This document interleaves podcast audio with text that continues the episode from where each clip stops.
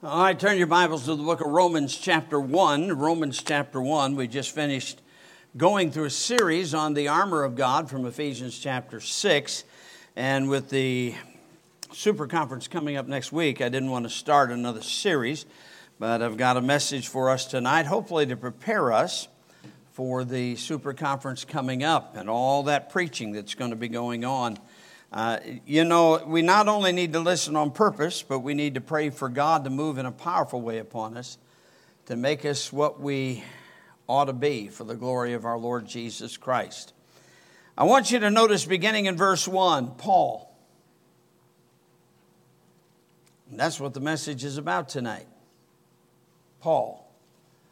But let's go ahead and read further. A servant of Jesus Christ, called to be an apostle separated under the gospel of God, which he had promised afore by his prophets in the Holy Scriptures, concerning his Son Jesus Christ our Lord, which was made of the seed of David according to the flesh, and declared to be the Son of God with power, according to the Spirit of holiness, by the resurrection from the dead, by whom we have received grace and apostleship for obedience to the faith among all nations for his name among whom are ye also the called of Jesus Christ.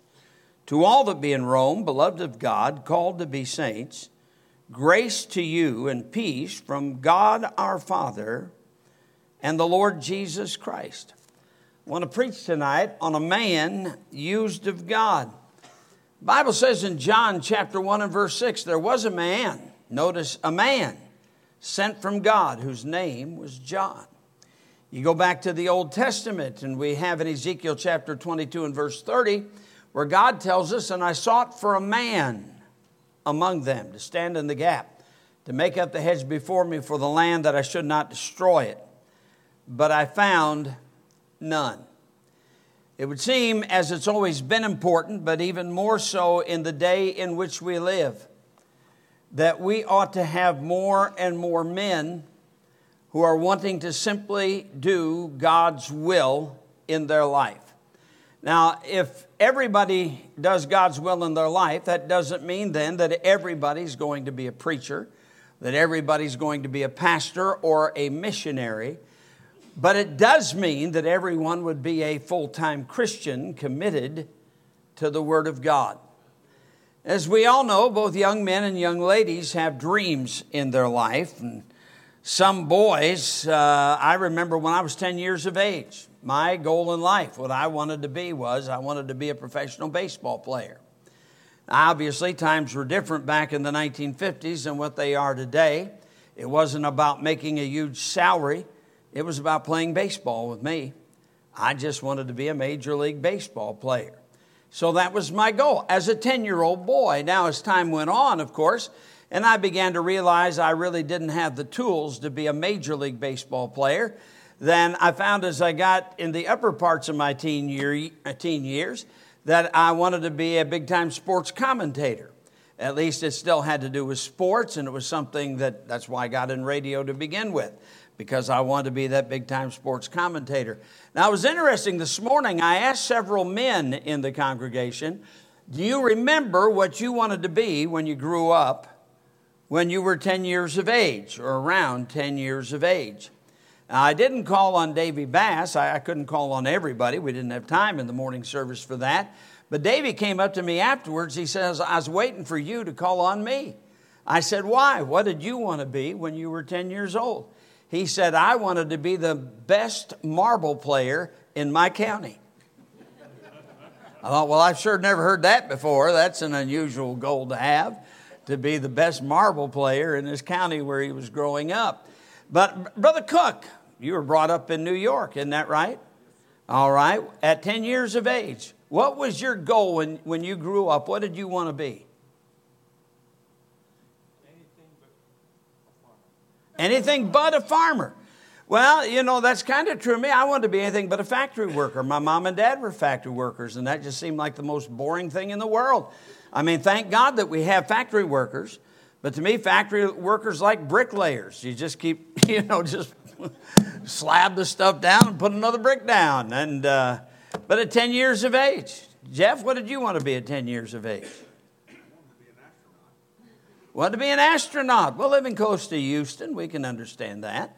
Uh, that makes sense. Brother Joe, what did you want to be when you were 10 years of age? Engineer. An engineer. Well, back when you were 10 years of age, engineers all had engines. Is that the kind of engineer you wanted to be? Uh, okay, all right, good. All right, let's see here. Who else can we get? Uh, Brother Tom Weaver, I'm picking some of the older ones because uh, uh, some of them probably, I'm sure, don't remember. But Brother Tom, what about you? Something like a cowboy, roping them dogies and riding those horses. All right, uh, there you go. now, there's no doubt answers would definitely vary, but wouldn't it be wonderful? And I'm not just thinking about nine and 10 years of age, but I'm thinking about even a little older that if our young men, if our boys, if they wanted to grow up, the first thing, most important thing in their heart is they want to grow up to be godly Christians. Now, I doubt there's ever been a time when that has been the answer most often or even hardly ever given. I want to be a godly Christian. I want to do God's will with my life. Uh, Carrie will remember several years ago, we made a trip down to a meeting. I, I want to say it was someplace around Pell City, but the uh, Alabama Christian Education Association, with their Christian schools, uh, they honored some of their favorite students in their school at that time, and Carrie was one that was representing Madison Baptist Academy back then. Uh, but and they they picked out of that group the uh, ACEA picked out of that group uh, certain young people to be the students of the year for the Alabama Christian Education Association. And uh, I, they had all of the students stand up and give a brief testimony about what they were going to be doing, what they were looking for in their future. And if I remember correctly, and Carrie, you can correct me, but I don't think there was more than two that had any plans on even going to a Christian college. And it seemed like every, and this was supposed to be the cream of the crop among the young people in Christian schools. And very few had a goal that meant, I mean, a primary goal of serving God and living for God and preparing for such a thing. And I thought back then, I thought, well, this is kind of sad. Is this the direction that we seem to be taking in Christian education today? Uh, because as I remember back when Christian schools were starting at the rate of three a day back in the 1970s, that's not the reason the schools were started. They were started to to train champions for the Lord Jesus Christ, for soldiers of the cross. that was the goal. Pardon me, I did this this morning as well. but what about a desire of life? And I believe this for men and women. obviously, there's certain things that women cannot do. God has set certain things up. No woman's going to be a pastor. Amen? That's in the book. It's just in the Bible. It's just the way it is. but every person could be a godly Christian doing God's will for their life.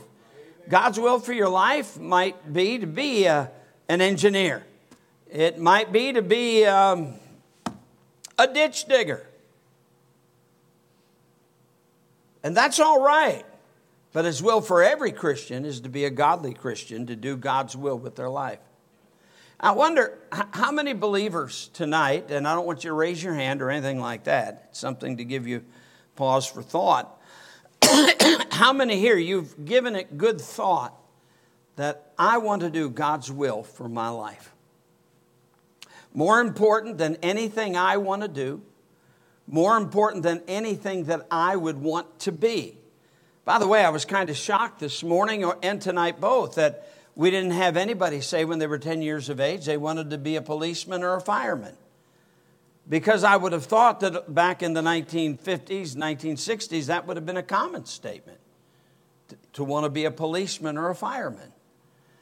But it's really sad that out of our churches, very few have as their goal to complete God's will for their life. Now, here is a man, in this man, the Apostle Paul, that was an enemy of Christianity before he became the Apostle Paul. He wanted to destroy anything that had to do with that name, Jesus of Nazareth. That was his life's goal. And he thought in doing that, he would be serving God. Now, Jesus said it would be like that in John chapter 16. He said, The time cometh when whosoever killeth you will think that he doeth God's service. And Paul had a part, Saul of Tarsus had a part in doing all that he could with that. But when he got saved, obviously his desires changed. And after that, from that point on, he simply wanted to serve the Lord. You look through the scripture, and truly, men and women are the vehicles and tools that God has chosen to do great works. And in most cases, not extraordinary men, and not extraordinary women, just redeemed, redeemed ones who are surrendered to His will no matter what. I, I realize that in my, in my life, I mean, I don't have a lot of time left. I obviously don't have another 74 years left.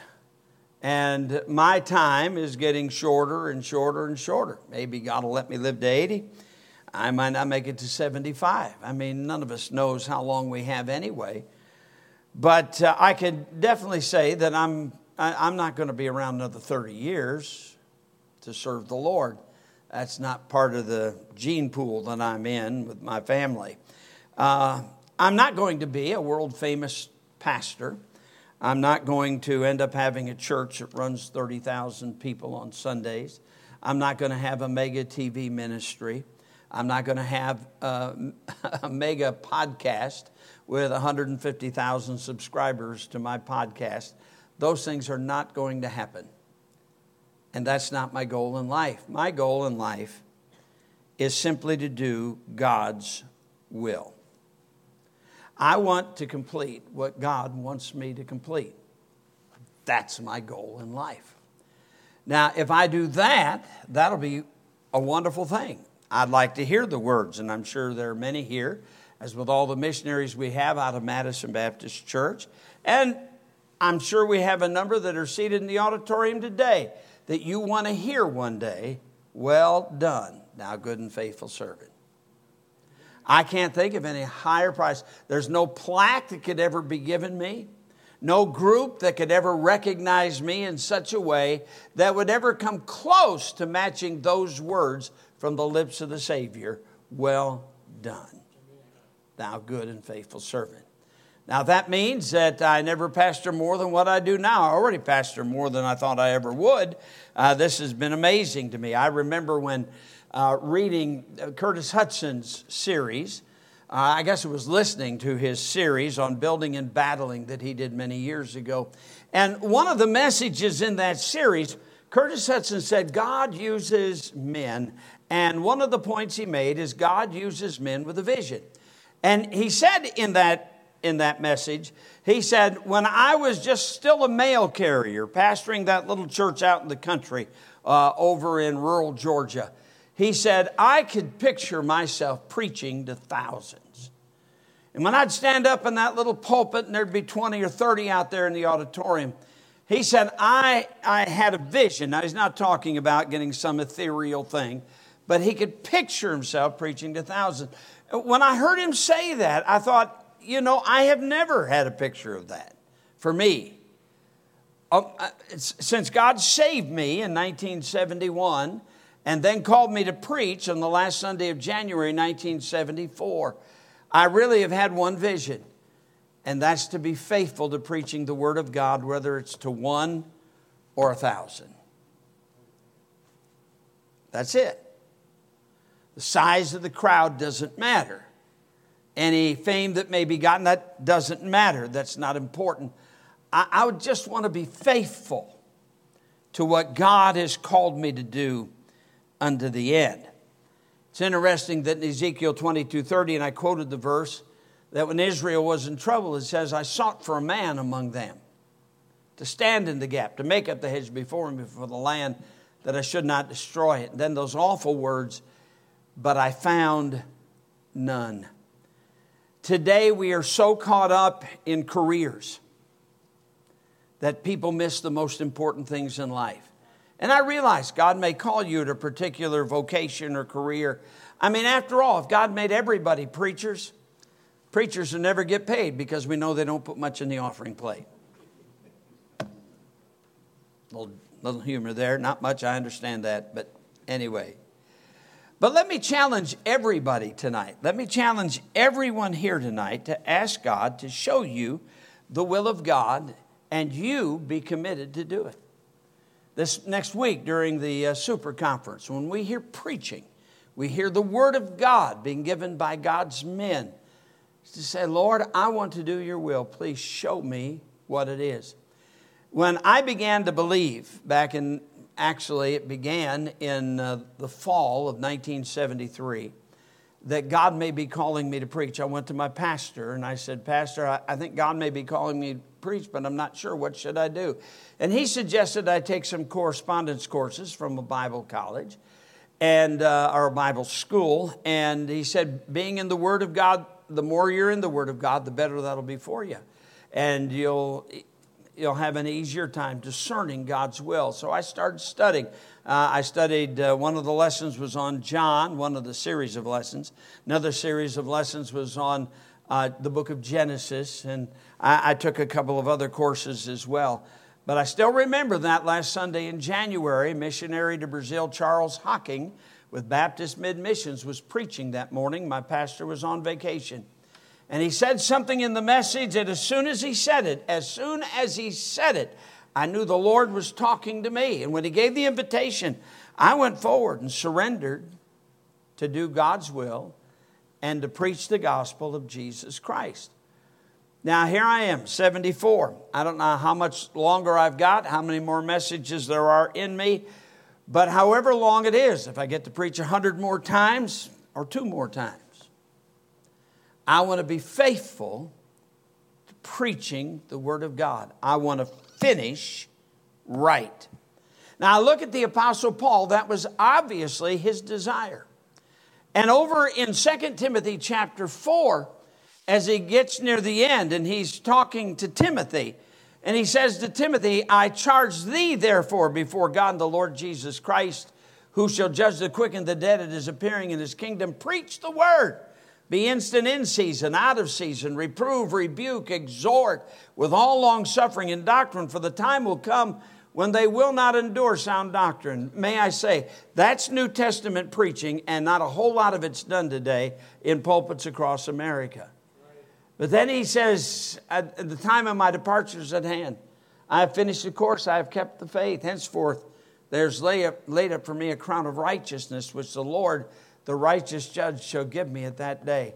The Apostle Paul, all the way to 2 Timothy chapter 4, as he's getting ready to meet the the um, man who was going to cut his head off for serving God.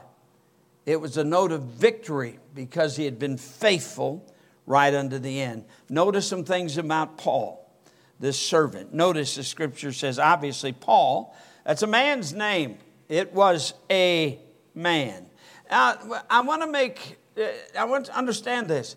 He was a normal man. You look at Paul, he was not a superhero. He was not part of the Marvel universe. He didn't have special powers. He was a man. He had two eyes, and evidently he had some kind of an eye problem with those.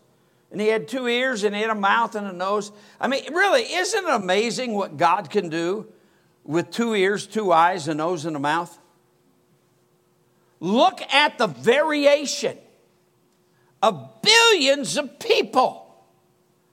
How God can make them all look still a little different so we can tell the difference between people, just with something as simple as that. But the point is, he wasn't a superman, he was not an extraordinary man, he was a man.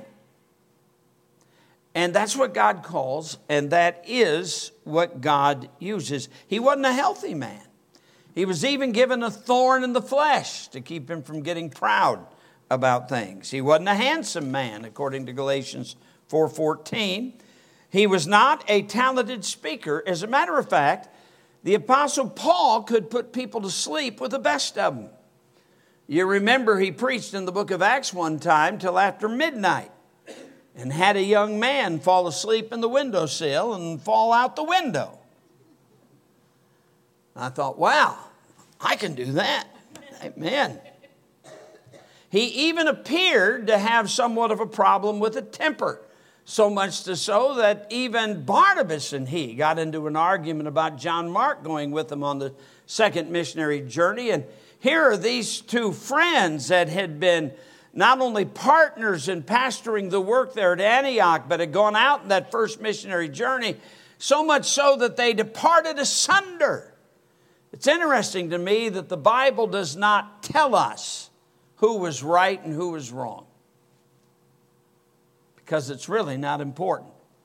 I know this no matter what difference they had, neither one of them stopped serving God. Both of them still serve the Lord. As a matter of fact, God took two missionaries, one missionary team, and made two missionary teams out of it. And that is enough. Now, we may find out when we get to heaven that God wasn't upset with either one of them. But even the best men are still men of best. Uh, you understand, uh, today it's really common. You get on some of these more new evangelical sites that aren't committed as much to fundamentals, who really all they want to talk about is love, which means they're leaving out an awful lot of Bible and the things that they have to say. They make fun of the term man of God. Like somehow it is the height of hypocrisy to claim to be a man of God. Well, like, like you're claiming to be perfect. The first part of that whole phrase is man of God. And that lets us know right away that we have frailties. But we also have a special call of God on us. Do you realize the one man in the Bible that has the term man of God given to him in Scripture more than any other man, God doesn't even tell us his name. He was a prophet, that God called up when the country was divided from the northern kingdom to the southern kingdom. God had this man of God go up to the northern kingdom and rebuke the king, Jeroboam of the northern kingdom, because of the altar that he had made. Now, God told that man of God that he was to go up there, he was to pronounce judgment upon the king, and pronounce judgment upon the altar that the king had made and then he was to go right back home. He went up there, he did that. Remember, the king threatened to do him harm, and God used that man of God to shrink the king's arm. When he cried out for mercy, he restored the king's arm. And he was ready to, and, and the king said, Come, come to the palace, I want to eat with you. He said, God told me I can't come, that I've got to go back down to Judah. But there was an old prophet in the area that heard about the message from the man of God, heard about what had taken place, and he told his sons, You go tell the man of God. You go tell him that he's to come and to eat with us. When the man of God sent back the note, I can't, God told me I couldn't come. The old man said, Well, God has since sent me a message and told me that I'm to invite you to my house and you're to come eat at my house. But the scripture makes this interesting statement. It says, but the old prophet lied. He lied. You see, that young man of God, he knew what God had said. And he was willing to turn out of the way. And as a result, as he's sitting eating with the old prophet, the old prophet stands up and God says, You know what I told you to do? And now you're never going to make it home. A lion's going to meet you in the way and going to kill you. Now, here he was, a man of God. He delivered a message faithfully, but he wasn't perfect. And the term man of God does not give any idea of perfection. They're still men, they're men with a call on their life. And where they fail in that call or fail in their obedience to God, they have to answer to God for it. By the way, when a man of God, and some pastor, when he stops following the Word of God, or when he falls into sin, and I hate to use the term falls into sin, when he commits sin, please understand this that does not make the truth that he preached untrue. The truth that he preached is still true. It's amazing how many Christians want to use that man's failure as an excuse not to follow the truth. But are you going to throw away 77 Psalms because David, man called of God, because David sinned? Are you going to throw away 77 Psalms out of your Bible? Those Psalms are still true. Now, David paid an awful price for his sin, not only in reaping, but also in the chastisement of the Lord. But please understand when the man of God fails like that, that God's truth is still true. The Bible says in Psalm 118, verses 8 and 9, it is better to trust in the Lord than put confidence in men. It is better to trust in the Lord than to put confidence in princes. Now we know, as the psalmist tells us, there's so many voices in the world today. There's an awful lot of false preaching that is done out there preaching that it is that is not according to the word of God. Uh, we're to follow God's truth. You say, well, how do we know what's true? Well, what did he say? What, he's, what he said is truth. I, I think we do our churches a lot of good to throw away an awful lot of commentaries and just get back in the Bible. God wrote it to be understood. If he wanted us not to know things, all he did, all he had to do was not tell us and we would know. But what he wrote, he wrote to reveal. It's God's revelation to us of truth. And he wrote it so we could understand his perfect will. So here's Paul. He was a man, but he wasn't just a man, he was a saved man. He got born again. Even though Paul had been of the priestly class, even though uh, Saul of Tarsus had been one who had studied at the feet of Gamaliel, who had served God to the best of his knowledge and ability beforehand. He needed to be born again like any other man. And when he got born again, God changed his life completely. That's what God does when he saves people. He changes them completely. I know when I got saved, he changed me. Now, understand this. I did not get saved because I changed my life. I got saved because I saw myself as a helpless, hopeless sinner with no good thing that I could do.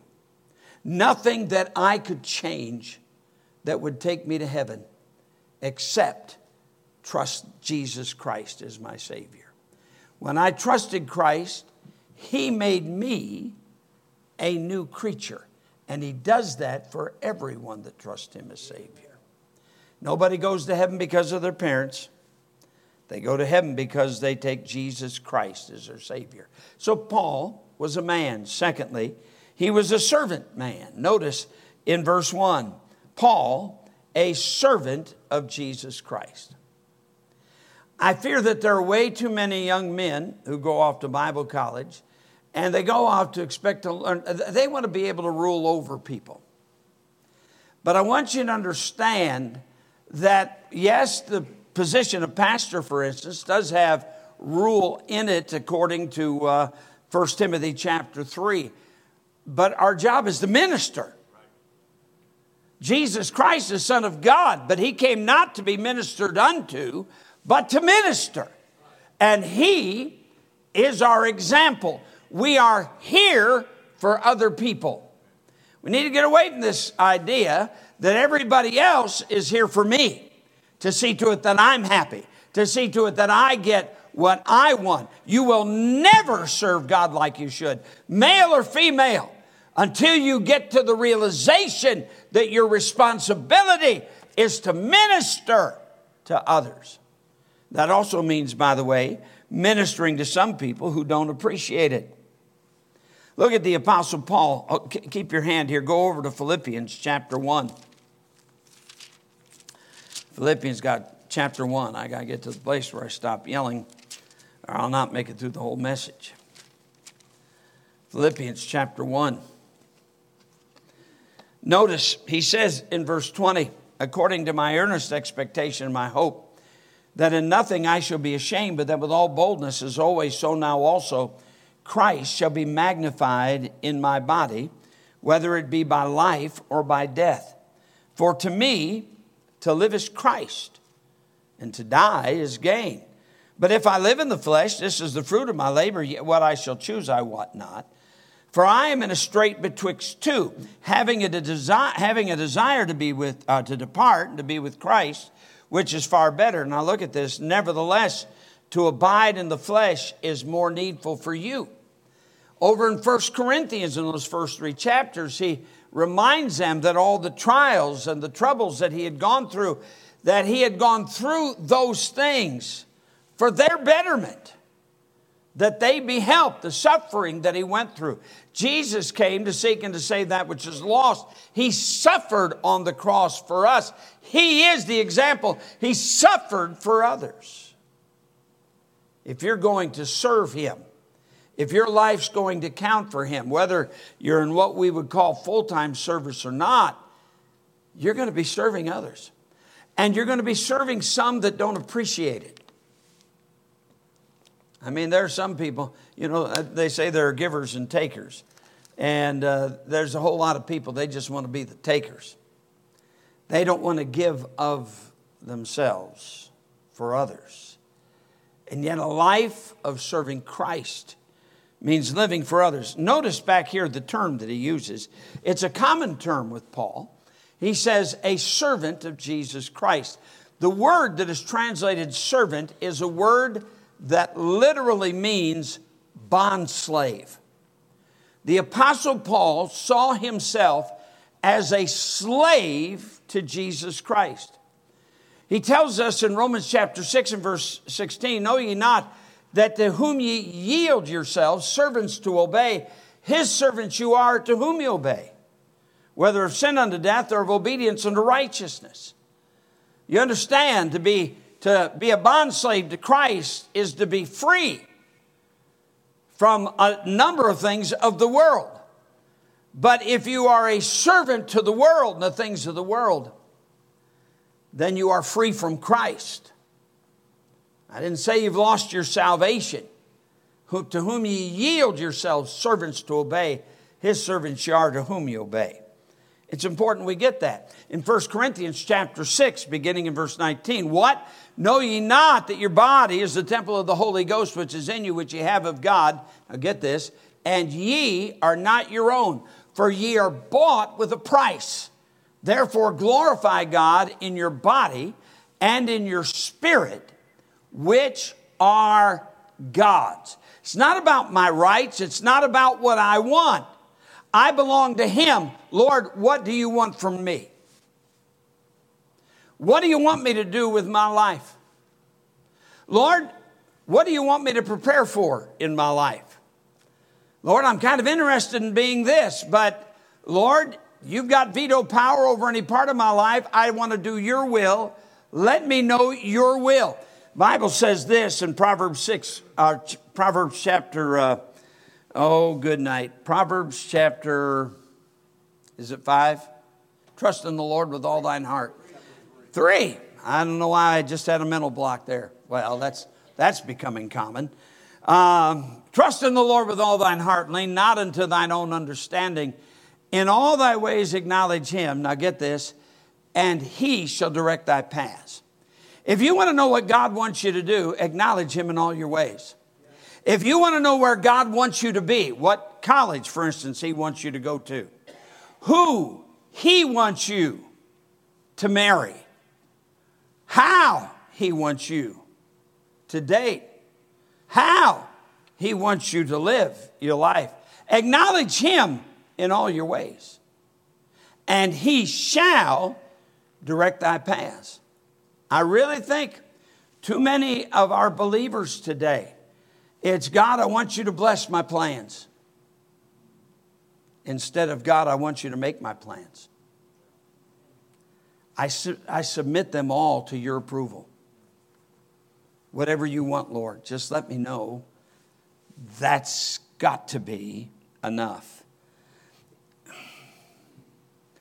Our job, in the meanwhile, of course, is to be faithful in all things. So he was a servant man. Not only that, not only a saved man, a servant man, he was a called man. For notice, he says, called to be an apostle. Uh, Paul knew what he was. And he knew who called him. He says over and over again at the beginning of a number of his epistles, uh, a servant of Jesus Christ by the will of God, or an apostle of Jesus Christ by the will of God. He knew what God's will was. Now, let's see, since it was 1974, that means you realize God called me to preach 50 years ago this month. Man, I just realized that 50 years ago this month, God called me to preach on that day. Wow. What a blessing. What a great time. 50 years ago. And I got a great retirement, by the way. It's out of this world. Praise the Lord. But you know, from that morning that God called me to preach, I have never doubted that God called me to preach. There's never been a question about it. I know what God's called me to do. Now, you ought to know what God's calling you to do, what He's called you to do with your life.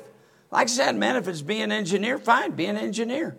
Be a good one, be a good testimony, be a faithful church member, be in the house of God, serve the Lord, be faithful in your giving, be a godly Christian, be in the book. Now, if that sounds boring to you, I know this about you you're not walking with God. You may be saved, but you're not walking with God. I would hate to live a day without walking with the Lord. I mean, this is real, man. This is real. I'm not a monk living cloistered up in some mountain area. Not at all. But every day, it's his day. He was a called man, called to be an apostle. By the way, we see his calling when God told Ananias to go to uh, Saul of Tarsus shortly after he got saved to let him know what he called him for. He told Ananias, he said, Go thy way, for he's a chosen vessel unto me, to bear my name before the Gentiles and kings and the children of Israel. For I will show him how great things he must suffer for my name's sake. Paul was definitely true to his calling. You might ask, what does that have to do with me?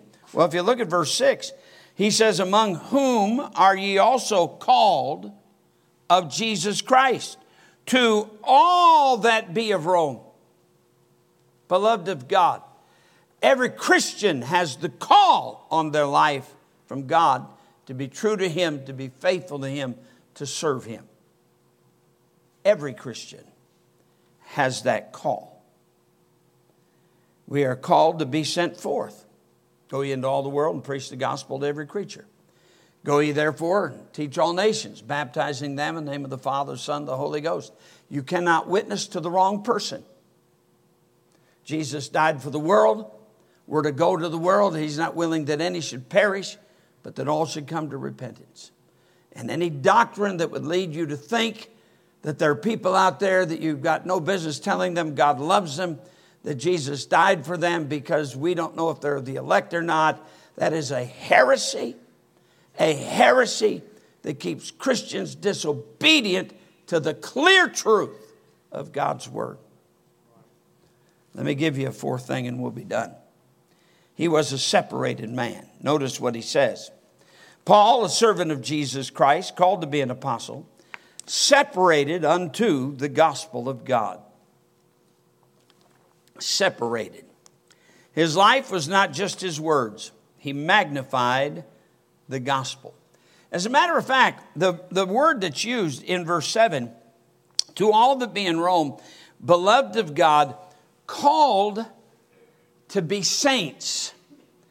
Now, unfortunately, the Roman church today has totally misused that word saints. A saint is not somebody that is voted on by a church hierarchy to determine that they were godly enough to make it to sainthood. The truth is, Everybody that's been born again is a saint. The word literally means holy one. That's what it means. As a matter of fact, the word when we talk about the Holy Ghost or the Holy Spirit, it's that same word that's translated holy, that uh, same uh, form of the word that uh, you have for saint. It means literally to be separate from something unto something. We are in the world, but we are not of the world. We are a redeemed people, and we are to be holy ones in our walk. That ought to concern us. We're to avoid every appearance of evil. Over in 1 Peter chapter 1, notice beginning in verse 14. In 1 Peter chapter 1, verse 14, the scripture says, As obedient children, not fashioning yourselves according to the former lust in your ignorance, but as he which hath called you is holy, so be ye holy in all manner of conversation, because it is written, Be ye holy, for I am holy. Now he's quoting from the book of Leviticus. God's standard for holiness and living for his people is the same for his people in the New Testament as it was for his people in the Old Testament. God wants us to be a holy people. We are to represent a holy God. Now, it always amazes me when somebody uses this phrase to think somehow they can nullify the necessity of practical holiness in the life. They say, but we're under grace. Yes, and under grace, you can walk holy. That's not an excuse to live after the flesh, to live like the world. Grace, as a matter of fact, oh, I haven't turned to this in a long time uh, in a message, so let's turn to it. Titus chapter 2. I'll tell you how anybody can use grace as an excuse to not live holy is absolutely amazing. They've obviously read the book of Titus. In Titus, notice he says in verse 11, for the grace of God that bringeth salvation hath appeared to all men. Now, we know there are a lot of different forms of grace, but there's giving grace, there's serving grace, and there are verses dealing with each one of those things. Right here in this passage, he lets us know what grace he's talking about. He's talking about the grace of God that bringeth salvation. He says, It hath appeared unto all men, teaching us. What does the grace of God that brought me salvation, what does that teach us? Denying ungodliness and worldly lust, we should live soberly, righteously, and godly in this present world. He doesn't say the grace of God that us salvation teaches us that since we're under grace, it doesn't matter what you do. It surely does. God expects us, since we've been saved by grace, Thank God that we can live godly and soberly and righteously in this present world. Would to God as we go through this next week with the preaching conference and all those messages that we're going to hear, that we will get to the place where we're willing to ask God, Lord, show me what you want me to do with my life, and I'll do it all my dreams, all my plans, all my wants, Lord, I lay at your feet. And all I want is to know your will so I can do it. And then do it. That would make that the greatest meeting that we've ever had. Let's pray. Father, we come to you in the name of the Lord Jesus. We've learned lessons from a man. We often refer to him in very high terms. We almost think of him as being superhuman, but he wasn't. He was just a man. He was a surrendered man. He was a separated man. He was a called man. He knew what you wanted him to do, and he simply did it. God, help us to walk like that in our life. Have your way in our lives tonight, I pray. In Jesus' name.